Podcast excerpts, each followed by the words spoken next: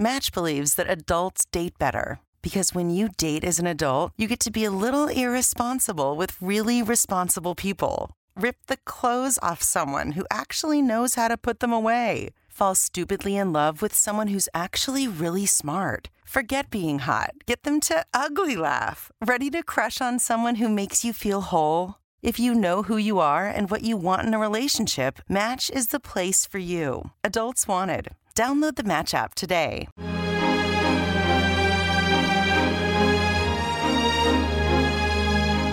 Circolo culturale tolkieniano di Paolo Nardi.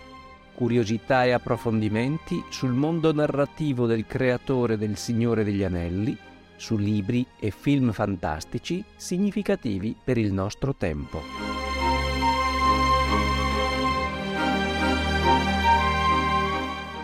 Si presta spesso poca attenzione alla struttura del romanzo del Signore degli Anelli che è un romanzo ampiamente imperfetto e che presenta tutta una serie di peculiarità, rimandi interni, che meritano senza dubbio di venire analizzati e studiati.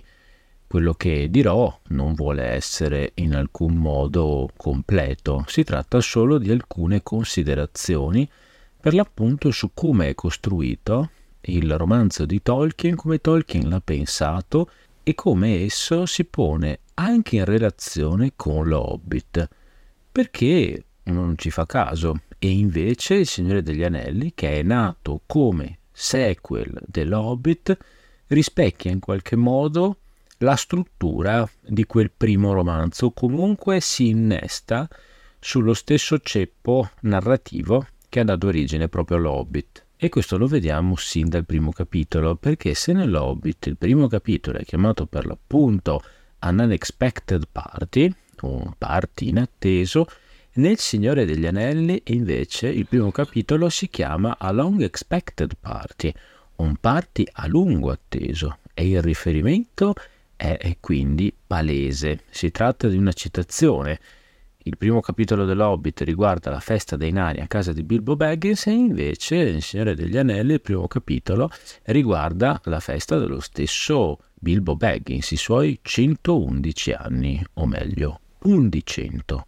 Inoltre il primo capitolo del Signore degli Anelli, in relazione con l'Hobbit, serve proprio per presentare il passaggio di protagonista, da Bilbo a Frodo, con il passaggio dell'oggetto magico in questione, cioè l'anello. Il primo e il secondo capitolo del Signore degli Anelli presentano un interessante collegamento a proposito di due dialoghi che ritroviamo nel primo capitolo tra il veglio Gamgi, quello che veniva chiamato il gaffiere, e il mugnaio sabbiaiolo.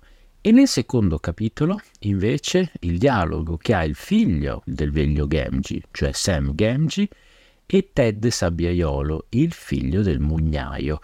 Questi due dialoghi si svolgono entrambi all'interno di una locanda. Il primo dialogo alla locanda del Cespo d'Edera, il secondo dialogo alla locanda del Drago Verde.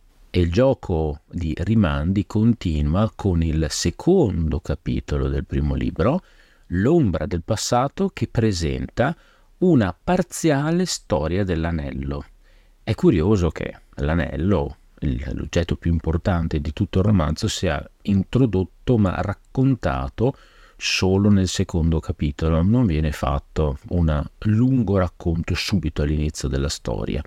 Mentre poi nel secondo capitolo del secondo libro, cioè il consiglio di Elrond, sempre all'interno della Compagnia dell'Anello, troviamo la vera e propria storia dell'anello che viene sviscerata nel minimo dettaglio senza dimenticare che il primo capitolo della seconda parte della Compagnia dell'Anello si intitola Molti incontri e in questo capitolo abbiamo un ricongiungimento di Frodo con Gandalf e anche Bilbo e che poi alla fine del ritorno del re nel sesto libro c'è un capitolo intitolato invece che Molti incontri, molti commiati.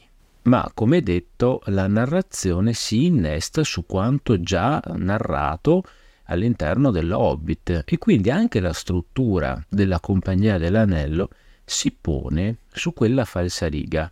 Per esempio, noi vediamo che nell'Hobbit tutto è legato al protagonista, Bilbo, e tutta la vicenda non è altro che una serie di avventure che partono da casa Baggins e che arrivano alla montagna solitaria del drago Smaug con eh, pericoli, avversità imprevisti che poi portano sempre a una casa accogliente. Quindi i troll e poi Valforra, Gran Burrone, insomma Rivendell e Imladris. Quindi le montagne nebbiose i goblin e quindi gli orchi con i mannari per poi arrivare ai rifugi delle aquile e alla casa accogliente di Beorn.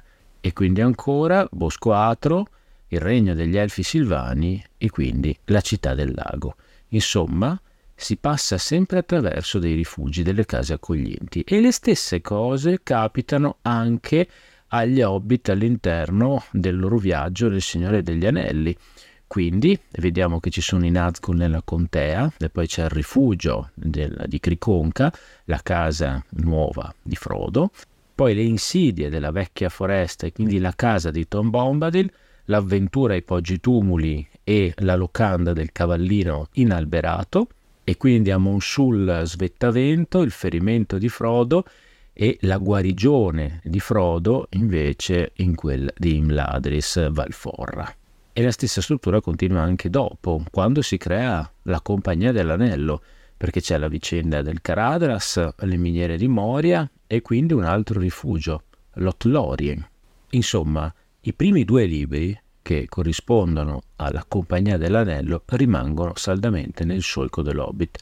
Alla fine del secondo libro le cose cambiano, perché da una parte Boromir muore e si chiude la sua linea narrativa e i due Hobbit, Merry e Pippin vengono rapiti dagli orchi e quindi Aragorn, Legolas e Gimli partono alla loro ricerca e da questo momento in poi questi tre personaggi costituiranno sempre un unicum.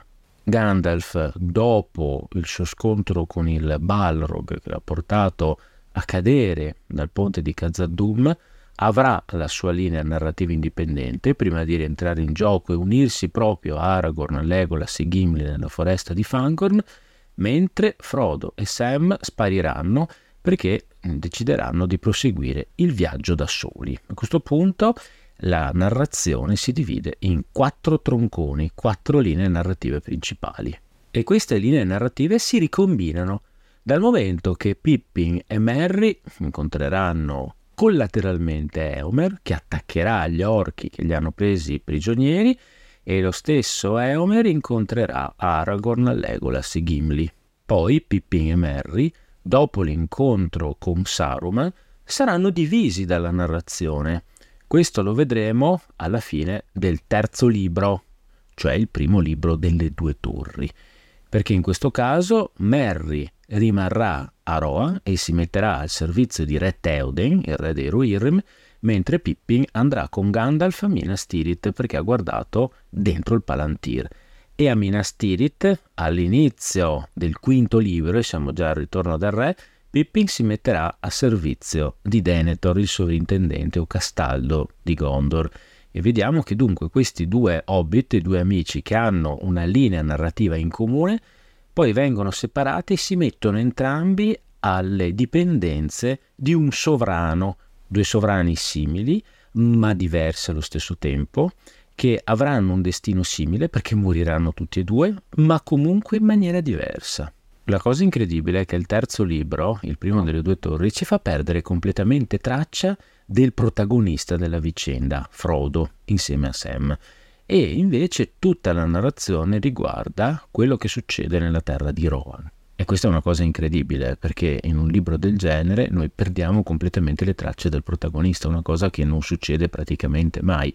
E quindi il lettore è costretto ad affrontare una serie di altre vicende eh, accettando di pazientare per eh, vedere quando Frodo rientrerà in scena.